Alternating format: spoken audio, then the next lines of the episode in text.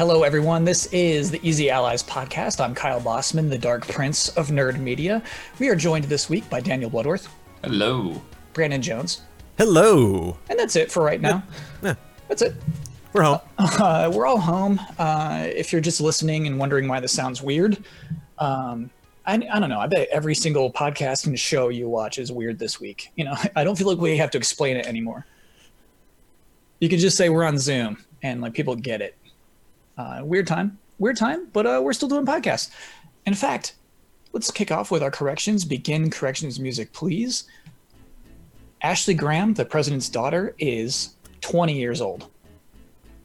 She's got that college sweater on, you know, like wrapped around her waist. Oh my That's news. That's news to me. I didn't know that. I think I think because the whole game they're like you got to save the president's daughter, you know, and so you like it sounds like she should be young. Uh, she's an adult. Um, oh, uh, the PlayStation blog very quickly updated their post about backwards compatibility. Actually, not Yeah. very quickly. It wasn't until Thursday, the day we went live with our podcast, they wrote this. Um, quick update on backwards compatibility. With all the amazing games in PS4's catalog, we've devoted significant efforts to enable our fans to play their favorites on PS5. We believe that the overwhelming majority of the 4,000 plus PS4 titles will be playable on PS5.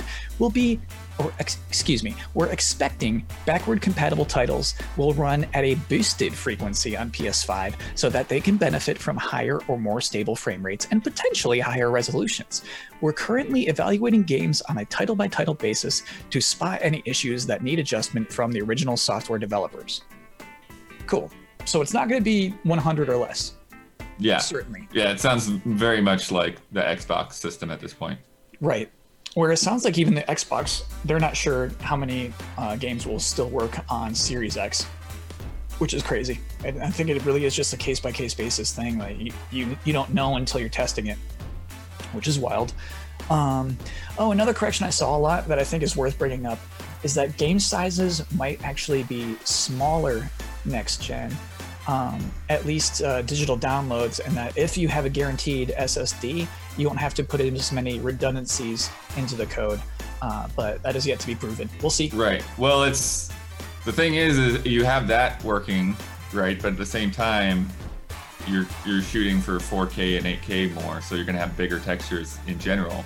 Mhm. So and the audio stuff as well. How's it all gonna balance out? 3D audio blood. It's got to be huge. So yeah, we'll see. We'll see. It- theoretically, yes, download sizes could get smaller. They could get high, more compressed. Um, but yeah, you know, it's hard to say. Uh, end corrections music, please. But we're not done with corrections. We got a new segment called Corrections Takedowns. Blood, you read a lot of corrections. You really you read a lot of comments. You know how Yeah. some comments just smell bad. Sure. you can just smell them and the person sounds overly confident but also wrong at the same time it just smells gross so i got some corrections that we have to take down. We have to deliver facts to and help them out. Um, first uh, a lot of corrections were saying hey cerny did this with the ps4 they're just repeating history. This exact same thing already happened. Uh, no no no no no no in so many ways. So in the february reveal of the PlayStation 4. Yes, Mark Cerny did come out and talk about the PlayStation 4, but also games were revealed. Knack was revealed. um, Killzone was revealed. Uh, uh, uh, Infamous was revealed, right? So that's were, not what they're referring to, right? They're talking about his GDC talk, which probably wasn't as widely broadcast. uh, the, Mark Cerny did not have a GDC talk that year. Oh, Yeah, blood. This is how wrong everyone was. Chris Chris Norden had a GDC talk, GDC talk that year, but that was not allowed to be recorded with video or audio. You can listen to an audio recording of it uh, today. It's online, but there was no video recording of that GDC talk. Mark Cerny did have a talk at an event called uh, uh, Game Lab 2013, and that presentation was called The Road to PS4. However, that happened on June 28th, 2013, after E3, Got after it. everything was revealed. Uh, it is worth mentioning that at GDC of that year, they also showed the controller and the PlayStation camera for the first time. Still, the box had not been seen until E3 of 2013. So yeah, not anyone, seeing the controller is the thing that surprised me the most. Was you know talking about everything that's supposedly in there. Yeah. it's almost time, right? That's, that's what that's the thing. Is like, look, I did I did not have a problem with last week's presentation. Jones obviously did, but the people defending it as like this was normal business are completely wrong. You all need to check yourselves. Check yourselves. Uh, next comment I had a really hard time with. Oh, people. All right. So, you know how the, the Minecraft ray tracing demo did not have a stable frame rate? A lot of people are like, hey, it was an encoding issue. Watch this video. And like, it's, it's the, um, it's the uh, uh, uh, Digital Foundry? Digital Foundry video, right? Um, so you watch that video. Yes, that's at the beginning of the video. If you watch that very same video for three more minutes, they explain that the video, excuse me, the demo they saw had frame rate dips between 30 and 60 FPS. Watch that video. Don't correct me with a video that includes the very facts that you are missing. Check Yeah. yourselves.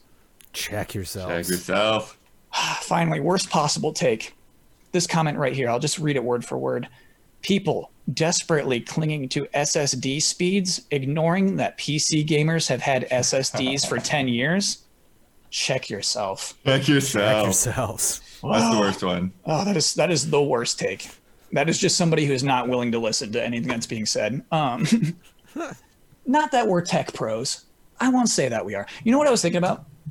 I was actually thinking like, hey, you can like movies without caring how projectors work. it's kind of where I'm at. Nice.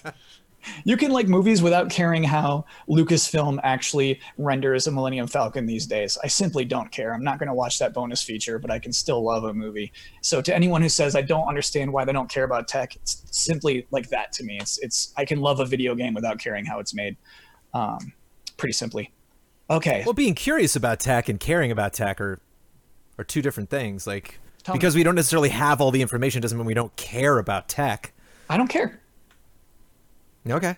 I, I, Well, you- I you- truly don't care. You host a podcast. You care enough to to to pass on the information, you know, Mm-hmm. to analyze it. Yeah, I guess I'm more on like the Hollywood Reporter end. You know what I mean? Like I'm excited to talk about game announcements and the biz more than I am the tech side. Yeah, Am I I'm, de- I'm definitely in the middle ground there. Like, I don't understand all the ins and outs, but I also, you know, kind of take a wait and see with the stuff because, like, you know, I do know from the past that just like putting a spec sheet side by side doesn't doesn't tell the whole story. You know, the architecture can make a bit. I mean, the PS3 was that, right? When the PS3 came out, it was really hard for a lot of third-party ports to run efficiently on that. Yeah. Even though it was more powerful uh, of a system, but the architecture is really difficult to work with. So those things do make a difference. Yeah, it is. It is going to be a wild fall, or I mean, it could be 2021. We'll see. Um, time to play best last line. Bloodworth. This is a fun game. So, um, I don't feel like there are enough famous last lines in video games. I don't think we celebrate them enough. So what we do is we look at uh, some suggestions from our patrons for the best last line of a video game. Um, the panel determines which one is the most memorable, and then of the the last lines that win, I will choose one of those to be the actual last line that I have on the final Easy Allies podcast for myself at the end of April. Okay, again, we had too many good suggestions. I'll start with this one because it, there were three of them. Three people suggested this one last line, and I love this last line too. From uh, Umair Zafar, Jordan Brown, and Wu Tang Clan. You guys are the best. Remember that game?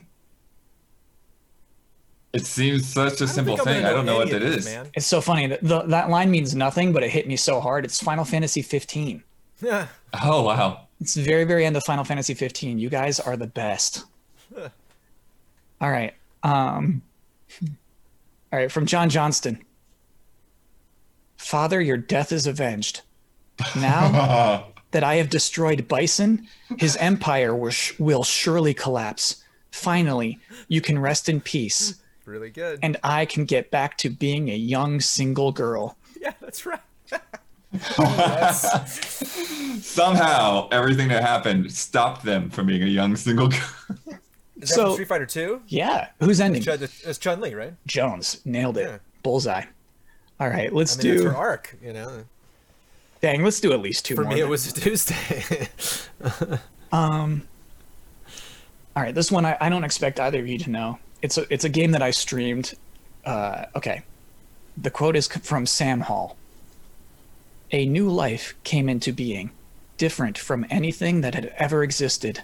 It was nothing but the genital organs and a single desire. A heart was no longer needed. That's your enigma. No, it's It's Tale not. of it's Tail of the Sun, which has like nine different endings. Yeah. One of the endings is the propagation ending. So you're a caveman who chooses to evolve through propagation, and so all it becomes is like this weird, like fleshy mesh of genital organs, and there doesn't the heart is no longer needed is the last thing that's said because it's just like organs procreating for the rest of all time. And that's an actual end to a video game, Tail of the Sun, P- PlayStation 1. Incredible. Okay, last one. Last one. From Adam Northwest. It's a lot to ask, but I don't want you to be sad that I'm gone. I want you to be amazed any of us had a chance to be here at all. That's so on the nose, though. That's the thing. The first and the fourth one are super on the nose. Yeah, see, it's just the you know, You know the game? it's got to be relevant but funny, and that's not that breaks my heart. Oh yeah, that one's the I'm game having breaks to my hide. heart. I'm having to hide my emotions right now. You know the game? What the game is? Edith Finch. What remains of Edith Finch? Oh, okay. All right. So which of those four most memorable? Two. Oh, the Chun Li. Yeah, it was. Yeah. Oh God. All right. Come on now. What, do you, what did you even do this bit for? Dude? People are working- They're trying to find good actual quotes, and the funny ones always win. It's a. I mean, it's a the good other. actual quote. I mean, It that's is a the good actual problem. That, that's Yeah. the problem. Is like which the fourth one is is the best. But it's it's not just haha I'm a piece of poop la- laugh laugh. It's the it everything kind of starts to resonate and then I can go back to being a little girl. It's just You're right. Such such a slam dunk right at the end. Yeah, yeah, yeah. So people are throwing at me like random funny ones, but you're right. I did pick that one. I think it is more than random funny. Especially if you can just because it's the same as the one from last week where it's just like you know take that Sonic the Hedgehog. or Shadow, the Hedge- Shadow, the Hedgehog. Sayonara, Shadow the Hedgehog. But Chun Li uh, beats it because Chun Li's also this one's also a little bit longer. So I like I want to I, I like a good meaty line Mm-hmm. that you can you know you guys are the best is you know it it uh, it, it's it resonates but it's, it's too short. Okay, fair enough. Now, waking up this morning, coming into Tuesday, March 26th, I had no news for the podcast. Then there was a Nintendo Mini Direct. That's Thursday. Today is Thursday. Great point. Great point. So coming into this podcast, no news. Uh, all days are the same. Once once lockdown begins, it's all in one day. Uh, the heart was no longer needed. Um, so you would think that with the, Nin- the Nintendo Direct, how exciting! Oh, I finally have news for the podcast. I'm leading with a story that has nothing to do with Nintendo. Yeah. I found this in my inbox. Bloodworth already knows what it is. He forwarded this to me. I got a Nintendo headline that wasn't in the direct, but we can get to that later. Ooh, I'm excited for that, Jonesy. I should have should have mentioned it before we started recording. Sorry. No, go ahead. We're you know we're, we're No, no. It's a fun conversational podcast. Anyway, Epic Games is Yeah. publishing for other Yeah. studios now, and they came out hard today, saying they're publishing games from three, I'd say crazy studios. Uh, first is Gen Design, uh, the studio from Fumito uh, Fumito Ueda. Uh, Is it who- again? Is, do you say Gen? I don't know what's correct. Either I like, one to, could. I like to say correct. Gen like the Street Fighter character. Sure. Um, you're right. It's probably Jen, um, uh, who obviously just made the Last Guardian, but uh, uh, Shadow of the Colossus and Ico as well. Um, Playdead, who I think is only made Inside and Limbo. I don't think they've made any games outside of those, but two great games, uh, Inside especially, and Remedy Entertainment, who just made Control last year. So, um, Epic Games Publishing is is a new multi-platform publishing effort with a developer-first approach, is what they say. You know what? Before we go into the technicalities of why I actually think this is an interesting story, let's talk about those three studios. Um, I think that's a really strong lineup.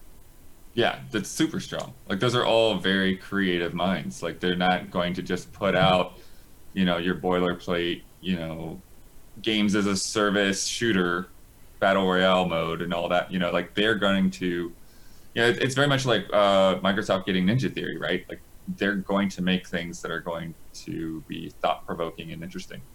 Yeah, yeah, exactly. And I, if you listed like studios that should probably be- be picked up I would put these in there, and they're not getting picked up. You know, they're just they're just being allowed to make games a way better deal. Honestly, well, maybe not on way better, but yeah, very interesting deal that Epic's proposing. So good picks, I would say. They're And also think- yeah. uh, Go, Blake. sorry, they're also behind beyond like what you typically think of as indie. Like even though they are op- they are operating independently, like they are capable of doing you know like really high quality work. Remedy, especially, I would say. Uh, yeah, Last Guardian. I guess you could say Last Guardian's AAA, but you know that, that game took eight years to make. Uh, so yeah, Remedy to me is like the easiest, like lock it in. That's just you know instant gold or whatever. Uh, Playdead also takes a long time in between games, but just makes incredible ones that, when they come out on the other end. Um, so yeah, I don't think we're going to see these games for a while, even Playdead's, I think we could. because it's been so long since uh, Yeah, Inside. I think they've probably been cooking it for quite a while, and they're just looking for the right partner. Yeah, it's funny. There was a a trailer that came along with this announcement where Jones, you do see people pointing at screens. I know you hate this, and you know, 3D models getting rotated of nothing, of of rocks, and some ambiguous uh, uh, 3D controller movement. Um, but yeah, you're right, Blood. They're at least cooking on these things. And you're right; they may have been in development already, and they just found their publisher. And Epic said, "Let's just let's save all these for one day. Let's make all three announcements on one day." Um, I want to talk about what I think is technically interesting about this. So, uh, and this is just me reading from their uh, PR statement. Um, developers will retain 100% of all intellect- intellectual property and full creative control of their work. They are really letting these developers uh, do whatever they want and keep it all at the end of the day. And it's kind of like Epic. What are you doing? What is what do you get out of this? You know. Um, two other bullet points I find really interesting. Um, so they're going to cover up to up to 100% of develop, development costs. I don't know what up to 100% means. Um, from developer salaries to go-to market expenses such as QA, localization, and marketing, and all publishing costs. So yeah, they're just full on publishing this stuff. And then the next bullet point 50 50 profit sharing. Developers earn a fair share for their work once costs are recouped. Developers earn at least 50% of all profits. That's crazy. Um, but actually, also, I didn't, uh, not many publishers tell us how much split a developer gets from their cut of profits. I think it's Right. actually Sure. really rare to actually see that number. Yeah. Um, so for them to brag about it to me implies that it's pretty good, that, that 50 50 is all right. So yeah, Jones, what is what is Epic doing here? Why are they doing this? It's a weird. Well, it's it's cool that they're spending their money in interesting ways because it's kind of it's kind of like Riot, you know, where like we saw Riot making so much money off League of Legends, and it's just like, what are they gonna do? And it's exciting that they're they're they're branching out into all these different genres and making all these different games. Epic's like that's not enough for us. Like we really want to. Um, you know, have a footprint on this industry in a lot of different ways, maybe than people are, are not expecting, and so it's yeah but it's it's strange to me because it's like is this going to return on them uh an investment just purely with dollar signs? Or is is like clout a big thing for them? That like they when you think epic you literally think like oh they do everything you know? Like this is a company that has an engine you can use to make games. This is a company that has one of the biggest games. This is a company that has their own game store. This is a company that's now publishing other things. Uh, I think you nailed it, Jones. I think it's way more about clout than profit, right? Because because the comparison to Riot is like they'd be just making a bunch of Fortnite games, Fortnite spin-offs, right. And they're, and it's not, they're not like which is not like, you know nothing against that. That's a smart thing to do with your money you know? again like try it was like when blizzard made overwatch. It was like you know stepping outside of your comfort zone to try another genre is a huge deal. It's like a it's like a big risk. And uh, not only just for your expertise and trying something for the first time but your audience just being like no no no this is not why i'm i'm not you're not going to get me to play this being a fan of the game that you other make because i don't like card games. I don't like fighters. I don't like shooters.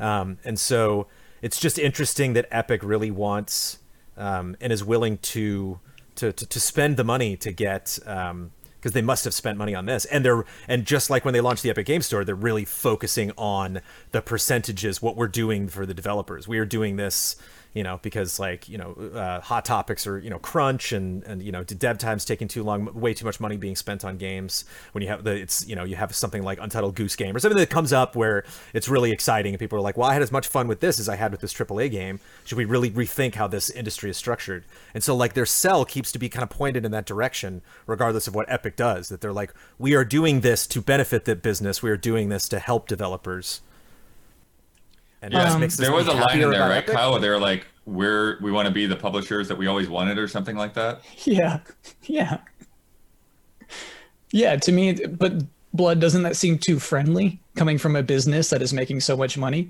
Sure, but they are like I mean they've got some outside investors, right? Like Tencent, people get a little up in arms about. Um, Mhm. But I think that they are still sort of not quite like a family business, but you know, like there are those companies out there, those corporations that are pretty much family owned or whatever. Like it's it, they're the ones making the decisions, and so I kind of wonder if it's kind of like that, where it's like they're not really necessarily interested in making money as long as they make their money back and maybe not even that interested in clout they're just like hey we want to make cool games and these are people making cool games so let's help them make cool games Yeah, I can see that. I mean, at some point when your business is making so much money, you just have to start spending it. And why not spend it in interesting and fun ways? I can see that. Um, before we move on, of these three studios, panel, which which game are you most excited to see? Which next project are you most anticipating? Probably Playdeads. Really? Because I think, uh, yeah, it. I mean, I, you know, Control was my game of the year last year, but I Yeah. and, and that's something that I wanted to mention when you talked about three studios. It's like I think they're all on like an upswing. You know, it's like it's like uh, Yeah. inside. I mean, Limbo's great, but like inside was clearly like, whoa, they are. It just looked, you know, better. It was more interesting, um, uh, uh, story wise and visually, and um, uh, you know, I think Control is the be- next to. I really liked Alan Wake. I just enjoyed it thematically, but I, I think Control is a better game. And like, I love, you know, obviously Max Payne one and two. Those games are fantastic. But um, I just think you can j- certainly with last gen. I think like that studio just got better and better and better.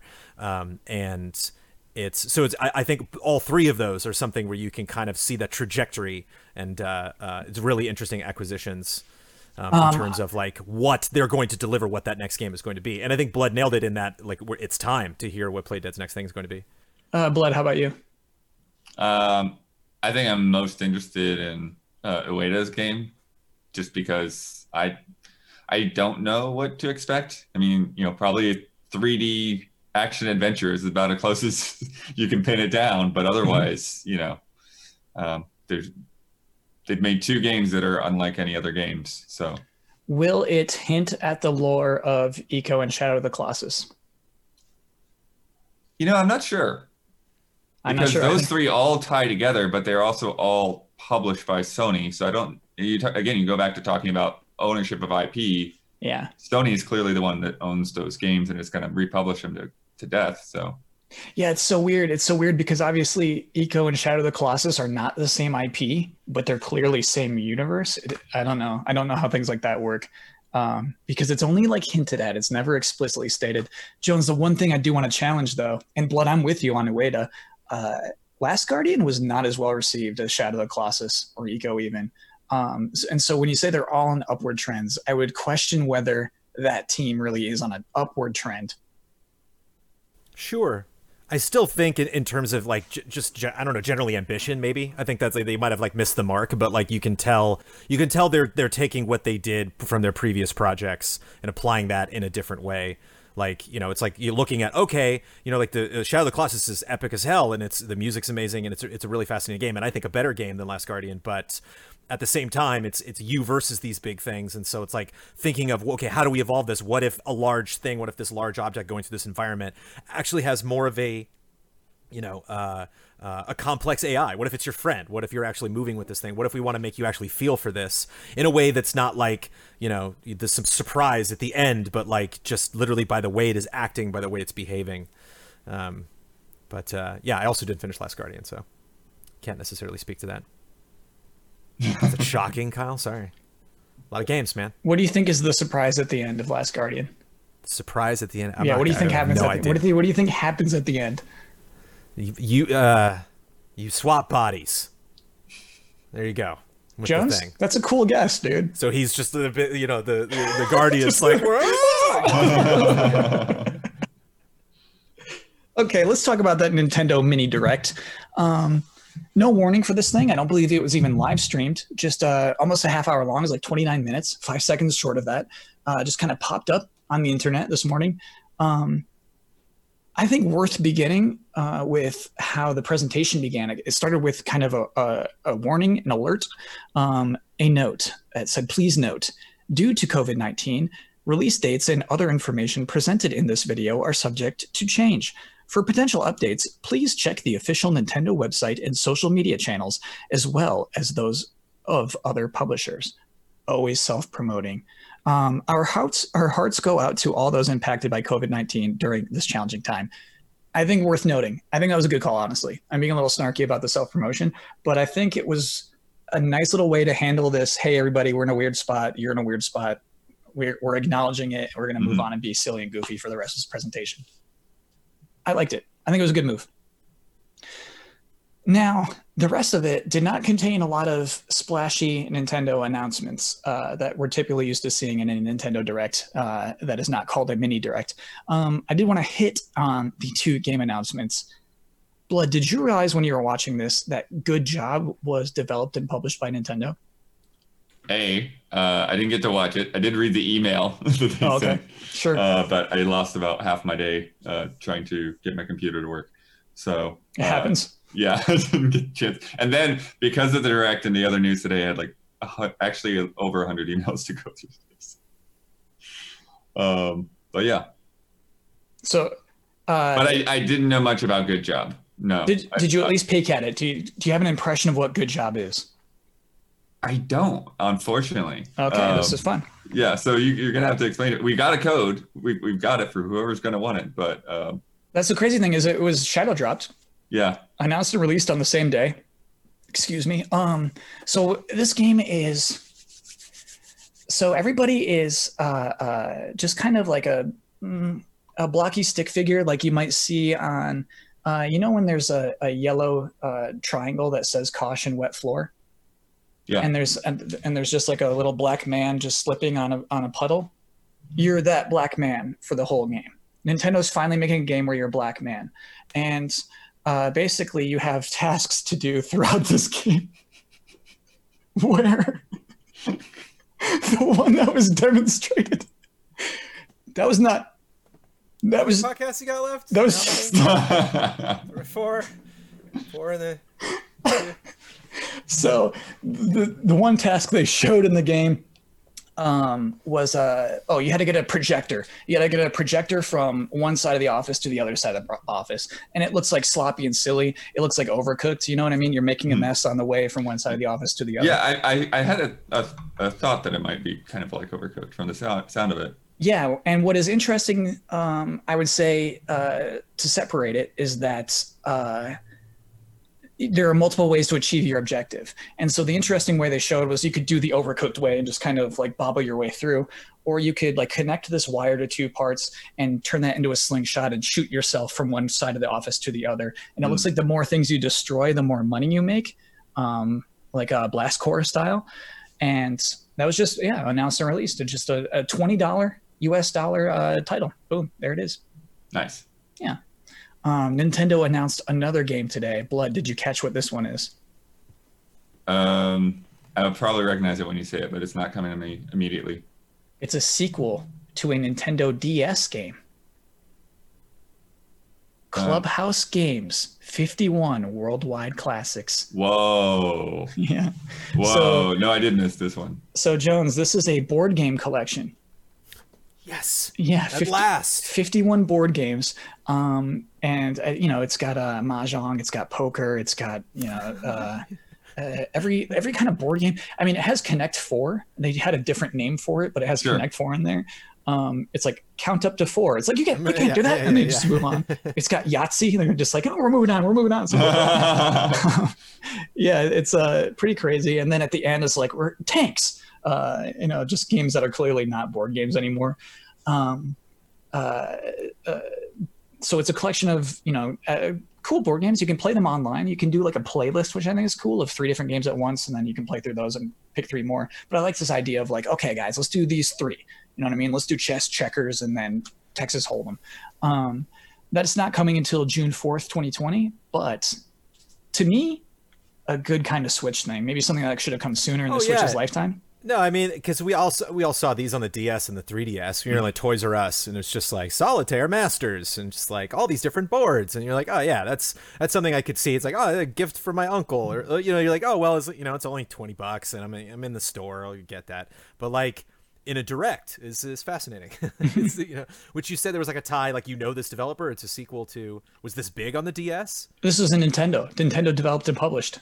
Right, but you said it was a, this was originally on the DS. Yeah, yeah.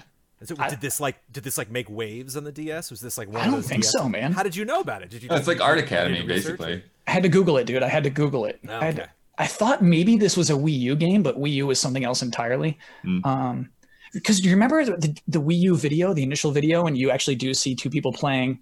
Um, what is it? What's the game where there's triangles? Backgammon. Thank you. Yeah. So you saw two people like touching the touchpad and playing backgammon. This is finally the execution of that. And so I thought maybe this is a sequel to a Wii U game. It's not. Um, but I would say it's definitely a spiritual sequel of, of like the Wii Play games Sure.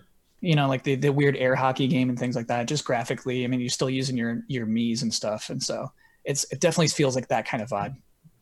But what's interesting, I because you said this was 30 minutes, Yeah, and they they called it a mini direct. I mean, that's it's not mini due to the length. It's clearly mini because they're not making big announcements. Yeah, yeah, yeah, yeah. And uh, maybe we can stop and talk about that for a second, Blood. I think that was the right call. I think that if you give us two days notice and we're highly anticipating this and we're ready to live stream it and react to it, um, what I say this morning that there are no mouth opening moments, Right. right? Not even a oh, you know to what which I mean? Ben replied, "Who hurt you?" Yeah, yeah, exactly. like neat things, lots and lots of neat things, updates on games. Uh, you know, just uh, It's uh, just- that's go how you rate. You know, like the old what was it, Game Pro that had the faces on the Yeah. reviews. What was the fa- you know? It's like your Oh, jaw, yeah. the the jaw dropping level of the Mhm. direct. yeah, How far? Three inch, three inch drop, one inch drop. What are we talking here? yeah. I'm telling you, Jones, I watched this whole thing with my mouth closed. Yeah, Yeah. lips sealed, My lips were sealed throughout. eyes open, lips sealed. Um, some interesting. I mean, like there are definitely things that were appealing to me, but things that aren't necessarily going to get covered on the podcast, like release dates and uh, this extra thing is being added to this. Um, what do you think? Was it a good call to release it this way? No warning, uh, not streamed on Twitch. Yeah, I think it's fun. Not for us, Yeah. but yeah, just yeah, twelve I mean, hours. maybe even nice for to load it us, you know, you don't want to be, hey have everyone just being sour about oh there's no big announcements if there's you know if they know there's not going to be big announcements. Yeah, I mean, we talked a lot last week about setting expectations in reference to Sony's thing with the road to PS5. Um, I do feel like ex- this was being very aware of our expectations and what was actually in the video itself. And then they called it mini direct. It easily could have been called a Nintendo Direct. Yeah, and Yeah, mini and I think you know kind of at going back to the the PS5 thing, I think the problem is is if you announce anything's going to happen, like immediately people are going to start spinning their wheels and start okay i bet this is going to be there but that's going to be there it's time to see Oh, yeah, metroid yeah. prime 4 you know and none of that's going to happen so why let people do that Blood, that's exactly it. Because I would have said Metroid and Zelda. I would have said Zelda's a lock. And so I didn't have this disappointment that there wasn't a Zelda in this video. I think it was. I think they handled it really well. I'm, I'm happy with the thing in itself. just who's Um, leaking it What do you mean? there's rumors that have been going around like they kept saying that like the nintendo the indie one would be last week and then this one would come this week people they, like they were right on that Yeah, they could have potentially said that you know just shooting in the dark but um, because they had to have something before the end of the fiscal year right you know what the big difference is? Hmm. Doug Bowser is president of Nintendo of America now. I'm just Okay. saying. I'm just saying. Um, uh, no, I don't know, Blood. I think that this. I mean, right? I was on Damiani's podcast last week, like so positive there would be one this week. Um, and then last night, I remember going to bed like, man, we didn't get a Nintendo Direct, and like we did, we didn't. It happened. It didn't make me cry, but it was still pretty cool. Um, there was this. There was. I want to talk about this really quick. This is not a. This is not a headline. Are we Don't. moving on from the Directo? we're not. Oh, okay, good. The next Smash Bros. DLC character Yeah, yeah, was kind go. of announced, right, Mm. yeah, yeah, and it, it is going to be a character from Arms. right. and then uh, the display was the full roster of every single character of an arms from arms it's like who's it gonna be and then you can also play arms for free for one week starting today if you if you would so choose um, i think the game should be free forever at this point but uh, If that's a thing you want to do. Yeah, uh, you it's like- know.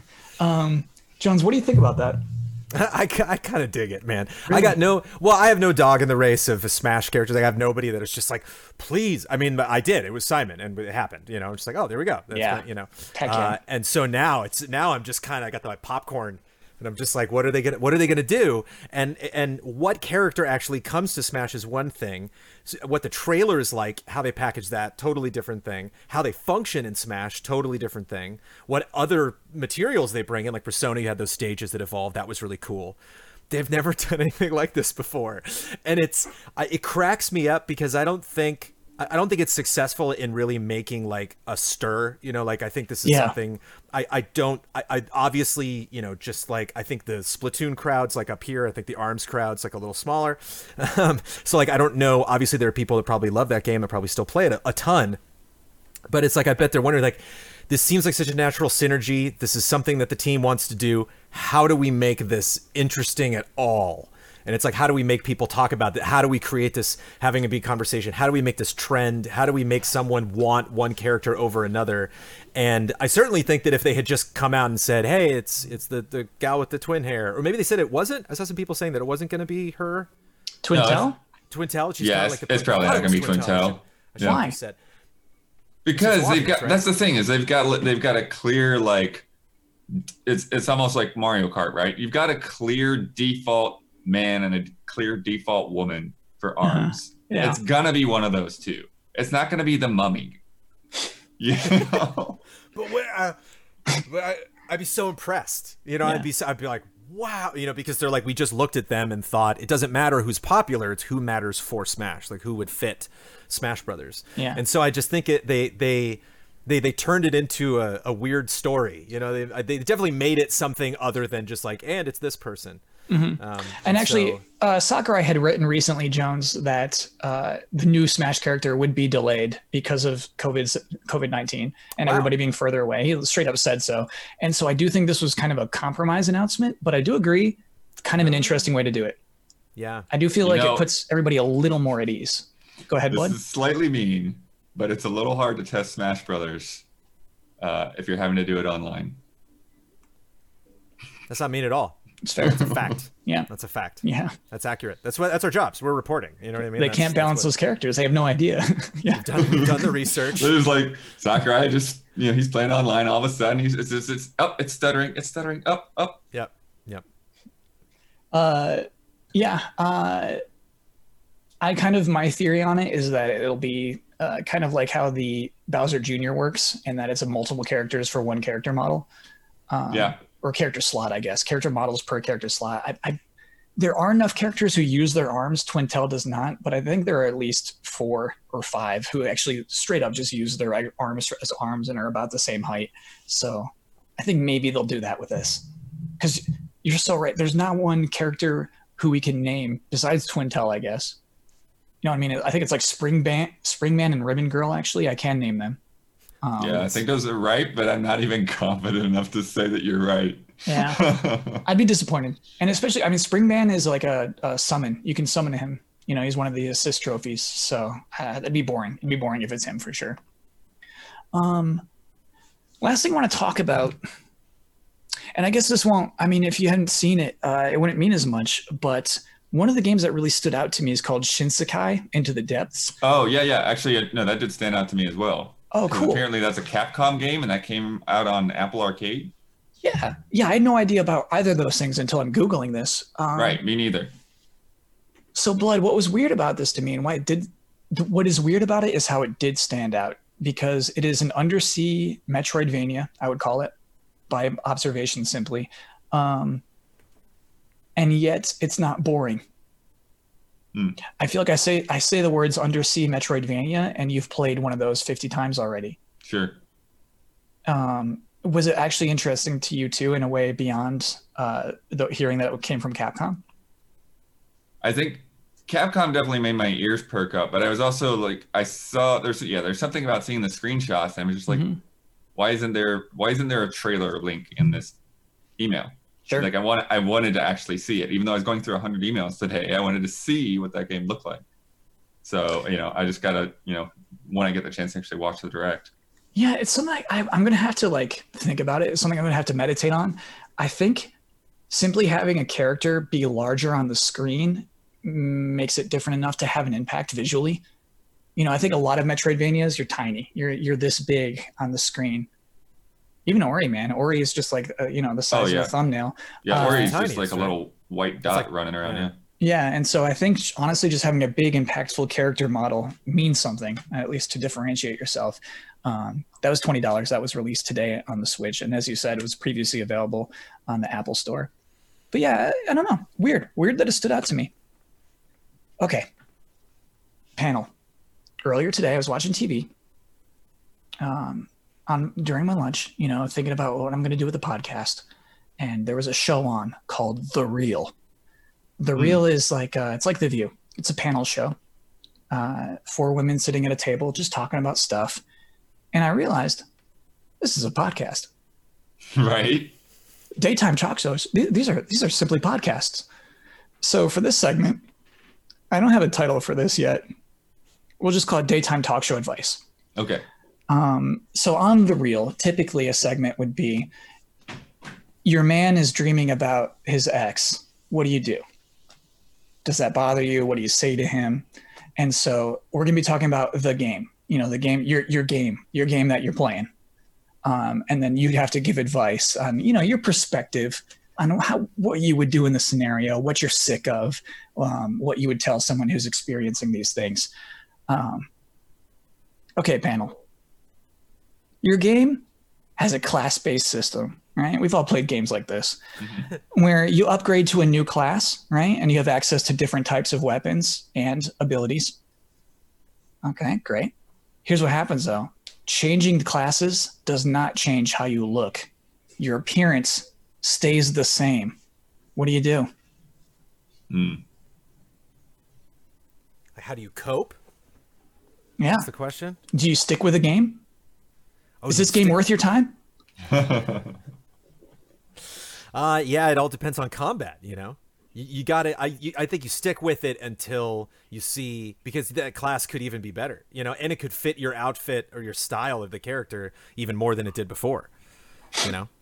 You could you could you could be like I was really kind of synced into who this character was, but then now now that they're a technomancer, now it's just you know. so you're suggesting they could grow into their outfit that they're already wearing Sure. But don't take don't give it too long. You know, Okay. one or one or two more dates, and then if it doesn't, so if that doesn't start to shape up, bail. sure Uh, I mean, I feel like there are definitely a lot of games that, you know, they put a lot, so much into the character design that, yeah, they don't want to change it, right? Like, that's just what this character wears and what they look like, you know, when Mhm. they go to bed and everything, right? Um, and so I think of a character super well defined, then, you know, maybe, you know, their job doesn't have to define them, right? Necessarily. Um, just like, you know, if, if, you're an entrepreneur, you wear what you want to wear. You don't wear the Walmart uniform, right? So Okay. Yes, That's a Yeah. take. That's a take. I like that. Blood, you would have gotten woos if you were in if you were on the Real. You would have gotten applause and woos right there. Um, just to tip off this segment, this happened to me with uh, Langrisser one and two, Hmm. And I dropped the game. oh boy, I was too upset that you could that the jobs did not change your appearance, that's two games. Which one of those were you playing? and they came together. I only played one. okay. I mean, Jones, maybe they change in two. What if it changes in two?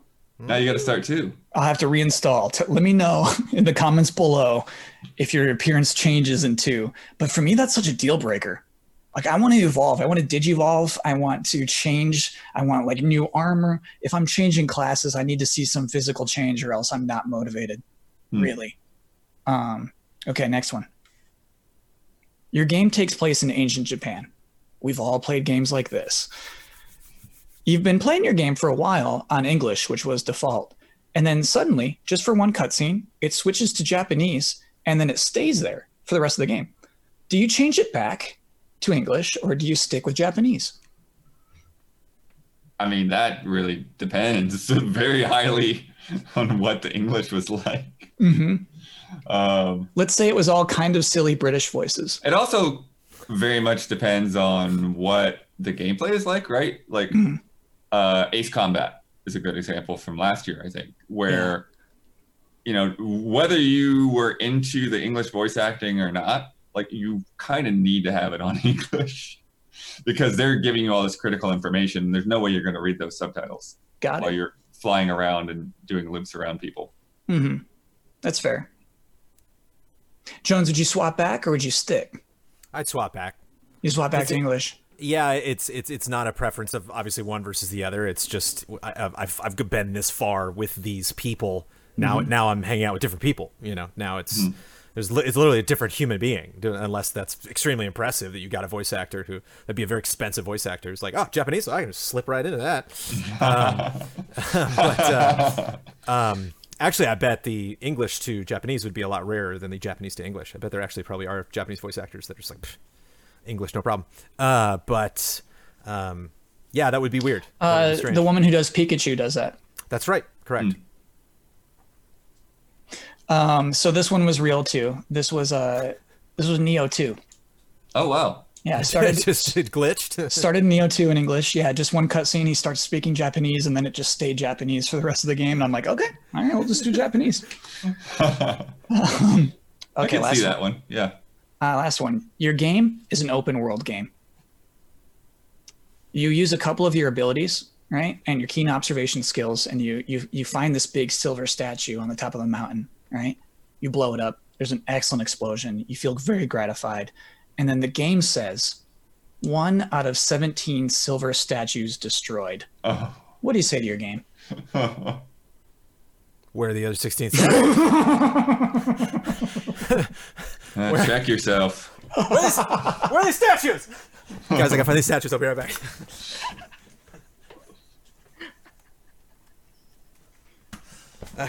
I don't see any more right now. I think I- Jones, legitimately, you're Understand. you're excited to do that 16 more times? it, Kyle, it's beyond exciting. Oh my me. God. Oh, it's no. beyond. It's exciting. It's not even a word. It's mandatory, Kyle. Okay. It become literally my next meal backseat. Number one thing I got to do. Blood, why does it have to check itself? Why are you saying? Why are you telling this game to check itself? Um, because I I feel like it sort of ruins the moment, at least the way you described it. To where if it's not something that was already on a checklist that you're aware of, like now it's like, oh, that's that's just one of the mechanics. It's not a thing that's you know like an Easter egg or or a secret or anything like that. It just you know I just came across this list earlier than I was supposed to. Uh, this one also was true to my real life. This was Lego City Undercover, Hmm. Uh, and I bailed, bailed on Lego City Undercover. In that I a moment, lot of that was it. Not in this moment. As Blood said, there was a lot of it. You know what I mean? It's like 250 gold bricks. You know, you do this a hundred more times, and I'm How's just that I different from can't. any Lego game? I can't. It- How it- did you bail on that, but not Lego Marvel Superheroes? It's like that times a hundred. Lego City Undercover is just too huge, dude. I also bailed on Lego City Undercover because Yeah. this is too many games. There's nothing it did wrong. it, it- to me it just became annoying. And like every jones you're right. Every lego game has like if you have this ability you can go to these places. It wasn't even that. It's like if you have this ability you can like grow this little plant and you can get this thing that's right on top of the plant. It's like that's too annoying. You're annoying me on purpose uh, as opposed to like metroidvania. Like this thing gives you this ability and that ability you can use all over the place but also to access new areas um no it's just strictly like just like snap your fingers and a plant grows. Like oh, okay. Um fun segment. You guys gave great advice. It is now time for love and respect.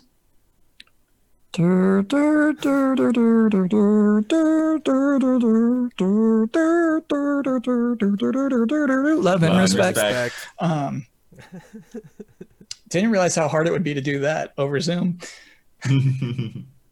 I have to like I feel like I have to cue it and then wait a second and then do love and respect. Can I? Just, we don't have to get into it, but can I just can I just drop literally the one other news item from this week that I thought was great? It's, Oh, it's not yeah, even a discussion. this. It's I not a forgot about this. discussion. What do you- what Animal got? Crossing sold bonkers in Japan. Bonkers. Tell me what bonkers There's is. bonkers in the UK too, apparently. I don't even remember the numbers, but it was more than Pokemon. I need facts, or else It the, beat- the corrections are going to try to correct us if we don't give them facts. Animal Crossing had higher one week sales than Pokemon Sword and Shield in Japan. Combined.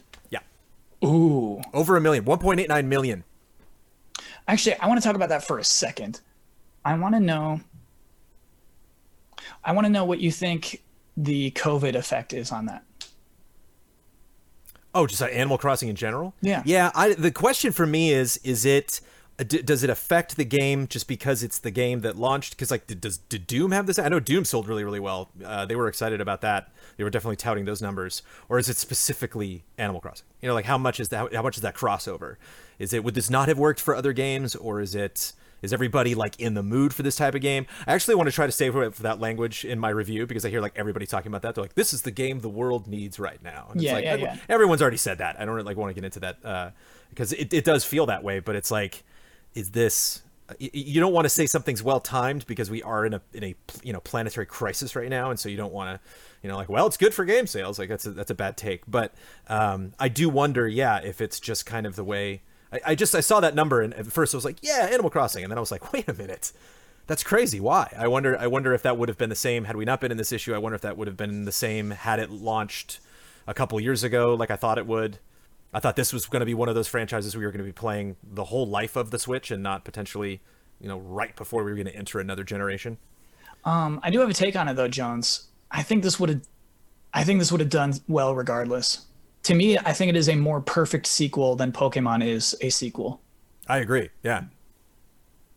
Yeah, I, I think it it probably would have done super well. I, it's just yeah, it's hard to say now. You know exactly how much of a boost it might have gotten uh, because, like you're saying, it is what everyone is saying because it's just a, it's a total chill out game and you need to chill out. You're stuck at home. You can get obsessed and just like lose a track of time. Yeah, I, I want to stick with my theory though. that I think social media helped out this game in particular a lot. Yeah, It's mean, a 'cause very I- shareable game. Yeah. I and the don't think, camera right there is part of the tutorial. Yeah, yeah, I don't think Animal Crossing actually changed that much throughout the years, but obviously it's much more popular now than it was in the GameCube era when it was the exact same game. Um, it was pretty popular then too. I remember there like a bunch of stuff about bands putting out like their little bits of their songs as jingles you could put on the town hall and all of that. The bands, Kyle. The no, bands. what bands? What bands? I I'd have to look it up, but yeah, they were de- they de- Nintendo was definitely like putting that stuff out there. Okay.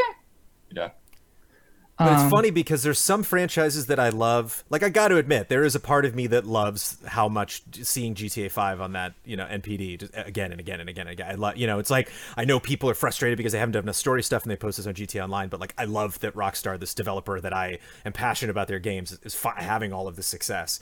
It's like not the reason I play Animal Crossing at all. I just thought Animal Crossing was like just to, you know, I, I- didn't think it was that big. I didn't expect Animal Crossing to just like shatter sales records.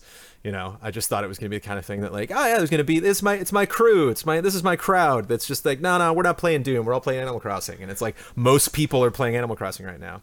Yeah. Surprised, and uh, uh, this is physical sales also, so it doesn't include downloads. yeah. DS and 3DS were pretty uh, high. Uh, Nice. And so then you, if you take that and you think about like all the people that you know that don't play those systems that have just been waiting for an Animal Crossing, like I think I think you get some stacking effects there. Yeah, it's kind of uh, right because I think the Wii one uh, wasn't huge and the GameCube one wasn't necessarily huge. But you're right, Blood. It's almost maybe more that audience appreci- embraces this game more. Um, and yeah, I mean, in, in a weird way, to me, Animal Crossing is a social media type of game. Um, it's kind of just about having things and showing your things. it's kind of just about you know Yeah, the game is about owning things. It's a, it's about just having nicer and weirder things to own and then showing them to people. Uh, to it's me, funny. that, To, yeah, it's funny to see the thing envy on on social media. Like people like le- legit sad because they're just like, I thought I'd be happy playing this game, but all I do is go on Twitter and I'm just depressed because I got. Oh, what do you have? oh man, I got. Oh, I want. You know. yeah, I saw the fighting game cabinets. Man, there's some Yeah. there's some oh cool yeah, stuff. cool. Yeah. yeah. Uh, also, somebody was saying today because I saw like a really cool conversation that a guy from I think I think from IGN had tweeted out a video of this really long conversation with one of the villagers. I was like, man, I hadn't like really seen villagers talk like this yet. And somebody told me in response that it was like after the first week. So we're not even into seeing what a lot of these, you know, elements that's are to the game. Mine are very boring. My villagers are actually very boring. Yeah. Um, okay. That was like the whole like the first game. Like you talked, you got stuff from talking to people, but what they said to you was so interesting that like it could work either way. And Mhm. whereas like right now, I feel like like you're saying, it's like more about collecting and designing and customizing rather than talking to villagers. which is kind of the original point of Animal Forest. Was that the name of the Yeah. game? The original original? Yeah, is kind of, you know, existing within this environment and there wasn't so much crossover with people. Okay. All right, let's do and respect. Let's get there. Greetings, allies. Like most people, I'm currently cooped up inside my house thanks to uh, my state being quarantined due to COVID 19. While this has been a blessing in disguise for numerous reasons, like allowing me to chip through my backlog, Arkham Knight has finally been vanquished. It's also allowed me to tackle a passion project 3D printing.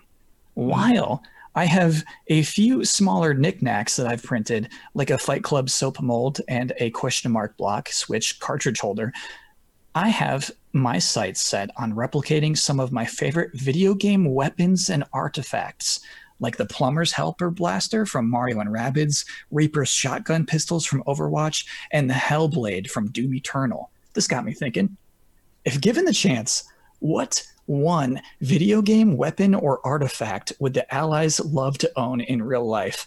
I'm not talking about a replica. I mean the actual item. What actual one item. item. would you all pick? For me, I'd love to go with a super shotgun from OG Doom. Sorry, I'm on a bit of a demon slaying kick right now. Love and respect. And sorry, Enforcer, Sponge J1.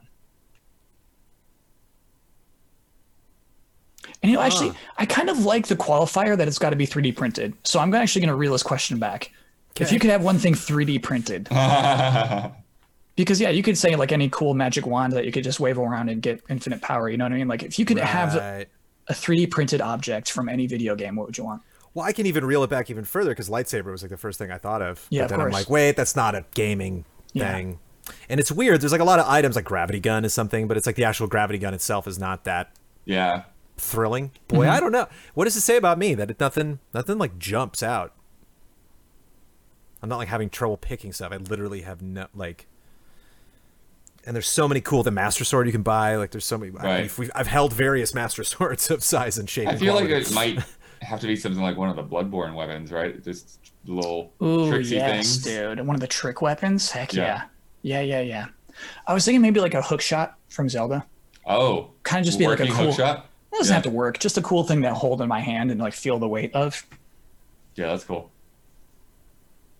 Artifacts I find interesting too, like a cool item that you pick up at the end of a level that you could actually just put on your shelf. Does it have to be a object? What do you got, Jones?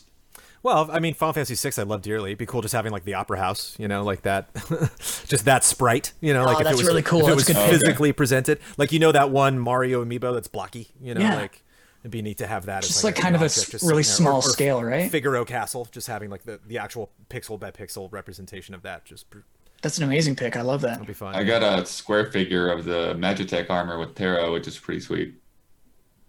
Do you have that on your desk right now? Can we see that? I don't have it on my desk. It's not that far away. It's also not that sweet, apparently, if it's not that close. I mean, I don't have that much, much of that stuff in here, but How long would it take for you to get that? I think we have to show it to people Sure. who are watching this video. let me mute my mic real quick. Okay, so good. Blood's gonna mute himself. Um, What is what is important to me, Kyle? What is within arm's reach of me? Yeah, sitting what at do you my got? desk. How about that right there? oh, look how What do you think of confident he guy? is. What do you think of that guy right there? Uh, I'm trying to think of what he's the first time I made that expression and what that was for. I think he. I think that's like episode two, dude. Can't really remember. Uh, to listeners, he was just showing off a little CD from uh, Let's see, Box here we go. Oh, so Blood's got. I'd, I'd say that's two and a half inches tall.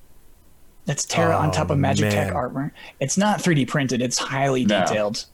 It is. Uh, it looks really cool. It looks it looks like the Amano art more than you know the, the in-game art. It looks so Right. cool. Really, really cool looking statue. And unfortunately, I don't think the focus would pick it up that well if we get close. Right. Dang, that's a nice Her little on, statue. her on Magitek is interesting because it's only that one scene, right? It's just the beginning. The very very Right. beginning.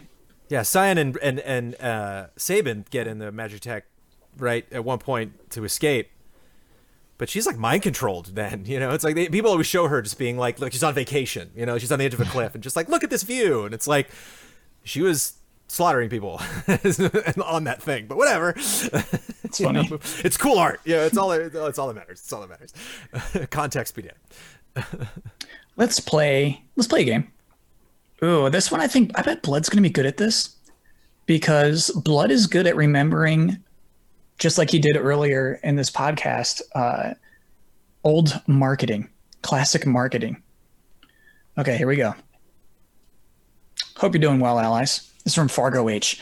With Final Fantasy VII's Butterfinger promotion in Peanut Buttery Crunchy Force, I figured I'd round up some games that may or may not have had certain product tie ins. The rules are simple a game will be listed with two possible products. You have to answer which product the game had a tie in deal with, or in some sneaky cases, whether it is both or perhaps even neither. Okay, here we go. Hmm. Great, great. Enter the Matrix. Powerade or Dell computers? Powerade. I think Dell's a red herring. It's Powerade. Hmm. Yep. There were vending machines placed throughout the levels of Oh Powerade. wow. Then Nice. Enter the Matrix. Yeah. there was a there was a just this this beautiful time like there's a couple remnants of it but there's just this really weird era in like the late 90s or early 2000s where like every ride at disneyland was sponsored by something wacky. Like space mountain was sponsored by fedex and there was like a Oh, weird. robot within space mountain like scanning stuff like, in fedex boxes. And then they like stopped. Like they had it for a little bit. There's a remnant of it actually in uh, because at&t sponsored the indiana jones ride and it said like choose what like you know, t- uh, benefits or something for those that choose wisely. So it was like AT and T had like an indie quote. It was like uh, it was so weird, and they still Dole Pineapple still has the Dole thing. So and you know, and you, there's Starbucks and there like it's there is franchise stuff inside of it. But and so I always wanted to do like to test people's Disney knowledge and be like, who sponsored Space Mountain? And like, oh, I can't, you know, All right. I'm looking forward to that. Staples. What was I can't remember. FedEx. Yeah. I'm ready for that bit, Jones. Yeah. Uh, Alan Wake, Duracell batteries or Verizon? Uh, See, I think Duracell's so easy. I think it's uh, Verizon. I vote Verizon. I think th- those are the easy ones because the flashlight battery. This is a tricky one. Verizon, and the game featured Energizer batteries. Blood. Oh my gosh. That is funny. This game got dirty very That was fast. so funny. Okay. Prototype. Hollywood Video or GameStop? Oh, Hollywood Video would be so great. I love Prototype. God, I gotta replay, replay Prototype. That'd be a fun one to play. That'd be Man, really fun GameStop to replay. seems like it might be Or in there. you know what? I'll say neither. Actually, I don't remember any sponsors in that game. Hollywood Video would be hilarious though. It's both. It's both. Were they in the game? They're not physically in the game, but they have billboards throughout the game. Oh, So it's not like you could wreck up the GameStop, but yeah. nah, I don't recall any like fun places you could go to. That city was in in a bad in a bad sh- bad way. Bad Yeah. shape, that city. Uh, Splinter Cell, Chaos Theory, Mm-hmm. Uh, Airwaves Gum, or Diesel Clothing? What is Airwaves gum? Uh, diesel clothing. I don't remember either one of these. I'm gonna say Yeah. neither. I've never heard of Airwaves Gum either, but Sam enjoys the refreshing taste of airwaves in cutscenes. wow. Pretty cool. I reviewed that game, man. I don't. I don't remember that. In cuts, didn't just slam on. Uh, You know, it's one of my. I remember my- what I, I remember the Palm Pilots and the Sony Ericssons and all the stuff that like your menus would have the logo like you're actually holding a device. One of the weirdest product placements I've ever seen in a movie is in the Thomas Crown Affair. Rene Russo goes to a Diet Coke machine and takes out a Diet Coke, and Denis Leary goes up to tell her something, and she goes and drinks the Diet Coke. And so, like, I would love to see that in. uh, uh, Like go back and that's chaos theory where somebody's like Sam Sam and he's just like hold on a second crinkle crinkle crinkle go on and show him the brand too. Airwaves. This is Airwaves, by the way. and the fact I've never heard of that gum and I love gum the they oof Yeah, do you And think it's like- and do you played think that it's- game Like some adult gum. I feel like it's gum for adults. Is it possible that Airwaves is in Europe? Sure. We might have to go. That would make sense why we don't remember it and we've never heard of it. Yeah. Um, all right, Final Fantasy 15. Audi or American Express? Neither. That I remember. I didn't play it, but Hmm. I was upset that they had lots of sponsors, but I don't recall those being either of them. I'm gonna say both. It's both. Uh, wow, they just they didn't they, they couldn't stop with that game. So this one's kind of cheating because Noctis drives an Audi R8 in the r- spin-offs, Ah, but the in-game stores feature American Express. And I think they kind of do it, if I'm remembering correctly, they kind of do it kind of like how um, the Star Wars land at Disneyland does Cokes, where it's like the fake font or the pre- mm-hmm. the imagined mm-hmm. in in universe font. So mm-hmm. when you buy a bottle of Coke at the Disneyland in the Star Wars world, it doesn't say Coca Cola. It says you know Coca Cola in Star Wars fonts. I Right. think they did the same with Final Fantasy 15. Sorry about that though, Jones. That makes no sense I gotta take a breath and let that go. because there's no there's no America. There's I no don't want- America. I don't want to get I don't want to get angry about it. It's Yeah. just it yeah it does. Uh, I, well, I can't I can't say that it, it was world breaking in a game I didn't finish. So Yeah. never mind. Not a big deal. Although I'm curious if it's a trend now. If that's like Square's like this is something you're gonna have to get used to in Final Fantasy now. It's like, Uh, Kingdom Hearts 3, no uh, ads. I would say no no tie-ins, no I mean, products. Kingdom Hearts would make more sense. Yeah, me too. The whole game's a tie-in. yeah. Yeah, Uh, Devil May Cry 2. All those films you could buy on Blu-ray. Um, for Devil May Cry 2, Swiss watches or Levi jeans? Neither. Neither. This has got to be neither. yeah, you got to neither. Um, it did have a tie-in promotion with Diesel jeans, however. Ah, okay. it's much more on brand. Um, Uncharted 3, Subway or North Face? Subway is so Subway. good. Yeah. Subway. Yes. There was an in-store cross promotion and the opportunity to show your always fresh brand loyalty via items in the multiplayer mode. I remember that one. in the multiplayer mode, you could have Subway stuff. Uh, EverQuest 2, Axe body wash or Pizza Hut. I I can't gotta tell which is better. Hut. I can't. Uh, axe. I got to axe. It's, It's, so it's good. Pizza Hut. It's Pizza Hut. Oh, In a stunning display of the future, players could type uh, forward slash pizza into the command line and be taken straight to Pizza Hut's ordering page. wow. Oh, that makes it because so you can. What get the year food was while you're that? Playing. Yeah, Do yeah. we yeah. I don't know, dude. I no That idea. That's sense. so funny, though. I remember being surprised and impressed uh, when you could use uh, the Wii to order pizza and stuff from the Japanese on the Japanese store. They had Whoa. services like that.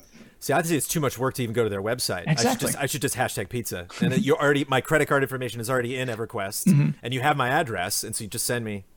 You know, I already you pick you, you go to the option screen, you pick your pizza of choice, and I'm just like, pizza. Yakuza 5, uh, Gaga Milano watches, or Yamaha concert piano series. Both, all of it, and and much more. For some reason, not the Yamaha concert piano series, Jones. Uh, Disappointed. Gaga Milano watches, me too. The game features a side quest to the exquisite, sophisticated watch, topped off with a full two page advertisement spread. Cool. Wow. All right, last I one. mean, the person who wrote this game had to come up with a second option that wasn't correct. I wonder why that. Me too. I wonder what I wonder what what what road led them to that pianos. it seems convincing, right? Yeah. Um, Pucchigumi, a noted children's manga magazine, or Hurry in a Curry for Ni no Kuni. Okay, there we go. I mean, that first one's so specific. I'd say that 1st Don't one. get baited. Don't you got baited? it's not the first one. It's Curry in a Hurry. Um, there is a tie-in for Ni no Kuni's own specific brand of curry, produced and available in all good Japanese stores, at least in 2013. Very cool. Fun game. Um, Yeah, all right. Pokemon should have had its own curry. Should have had some tie-in. Yeah, why not, dude? Yeah. Okay, okay, okay. Let's do this next one. Hello, allies. Untitled Goose Game just got its second Game of the Year award recently, and both of these awards were from fellow developers. Why is this happening? And more specifically, why is it coming from other developers? I don't want to sound mean, but I just don't understand the love of this game, especially on a GOTY level. To me, it is a game with some clever puzzles, some jokes, and a memeable goose. I've wanted many indies to win GOTYs in the past, like Shovel Knight and Celeste. So I'm happy they finally got the recognition. I'm just puzzled why it's this one. Is this just developers making a statement that indies should be taken more seriously for GOTYs? It's the game most. Um, is it the game most developers played, or other games split the vote and Goose got got all of the rest. What is the disconnect between critics not mentioning much in GOTY talks other than a casual shout out and both developer awards shows giving it the grand prize? Because I just don't get it. Why does this game deserve a GOTY? Love and respect, Beaks. So yeah, it's like the one they all agree on. What was the one recently at GDC that? Um, yeah, that was GDC that they got the main award. Yeah. And then Short Hike got the IGF. Yeah. Cool. Cool. Cool. Cool. Cool. Uh, if you ask me which of those two games, uh, you know, it's short hike. But um, but it's funny though because IGF is the indie awards, and then the the bigger award, you know, went to Goose Game. So I think it's a it's a fair question, you know, that we got to be careful with. You could be irresponsible to say like they're they're not voting honestly, but it what is the disconnect? Why is Untitled Goose Game winning the these other awards that are well, for if you developers? yourself were were a dev, wouldn't you know, I, I can see if you would want something that would not get the kind of attention that other outlets would get, whether it's something like the Game Awards or something like our own awards. You would want some, you would want to see something kind of pushed out there that is not going to get, you know, is not going to receive the same attention. Mm-hmm. You would want, um, yeah, you would want your vote to count in that way. I think. I do think like, the okay, let's just throw another award to Sekiro or Control or Resident Evil Two. Uh, I do think that there may be a little bit of merit to just well, a lot more people have actually played this because it is Doesn't a game take that long. you, yeah, you what, an hour, two hours, something like that. Uh, you play it on the Switch, so it's pretty easy to do, and you know to just pop in and play that game a little bit on your lunch breaks, and um, so I yeah I, I definitely think that's uh, that, that comes into play, uh, especially when you're dealing with something like this, where it's just like mass voting, right? Like you can't get into a room and talk to each other with you know I don't know how many thousands of people they probably have voting on GDC. Um, actually, I don't know how GDC tends to work. Like, I know it's uh, de- the developers' awards, but I don't know what that process is. The selection process is like. Yeah, and I do. So I do think that uh, clever puzzles, good jokes, and a memeable goose. I do think it's simplifying it a little too much, in that it is a little more unique in that uh, this is a game just about being a bad person. Every single goal is to annoy the humans, is to be disruptive, uh, and I think it is unique in that way. You're not trying to be like Joe, not trying to do side quests for people and make them like you and get experience points. Um, it, it is really to cause chaos, and that's the joy of the game. Um, so I do think it is absolutely visually a simple game, right, and conceptually a, vis- uh, a simple game. But I think that might be the appeal. I think when game developers spend five years on a thing and they're like, "What are we doing?" Yeah. We could just be making we can make making goose games. We could just be doing that. And I kind of think that might yeah. be it. And the I it did work. take a long time Yeah. though. Did it? Oh, You're right. I, I've- s- I feel like I saw gifs of that game years ago. You're right. yeah, Lloyd. it's been it's been circling for a while. Yeah, but not of But a t- because not of with a team of of 100 team. or 200 people. Yeah. Yeah. Right. But it does, you know, y- y- when you have the anger of these farmers or people that the people that are scared, like there's not a ton of detail to their bodies, there's not a lot of ton of detail to their facial expressions, but that that you know uh, those emotions still come across. And so I think when you have a game like that that just kind of fits all of the, you know, like enough was done in every department. You know, when they when when when a developer can really kind of break a game down and understand how much effort was put in to deliver the product that I got it's like they you know i could see them being like they nailed all of this and i could also see you know like like handing off an award which i'll just call like i would have never thought of that. You know like i could see you looking back at 2019 and being like what won in 2019 like goose game. You're like oh yeah right. Like that game that none of us thought that that would be some stealth jerk simulator. You know, like it's just it, it takes so many different ideas. And it's also so i think another thing too when you're a developer and and you know if you're if you're at a smaller dev you're worried about you know should i do something that's popular enough? If you're at a bigger dev you're like i can't you know we, we have to make the thing that our fans are expecting. We have to be it's so it's so dangerous to make and scary to make something that's really risky.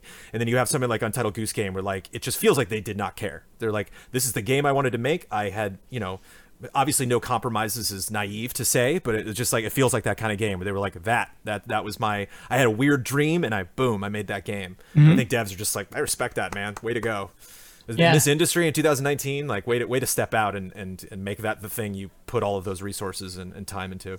It, it seemed to me they got the farmer thing first, just pecking at this farmer, making him, you know, mess up and make mistakes and wonder where his things are. And they're just like, we have something here. Let's expand upon this. Let's and not expand. Like, there's no grinding, right? Um, there's a lot of stuff I respect about the game.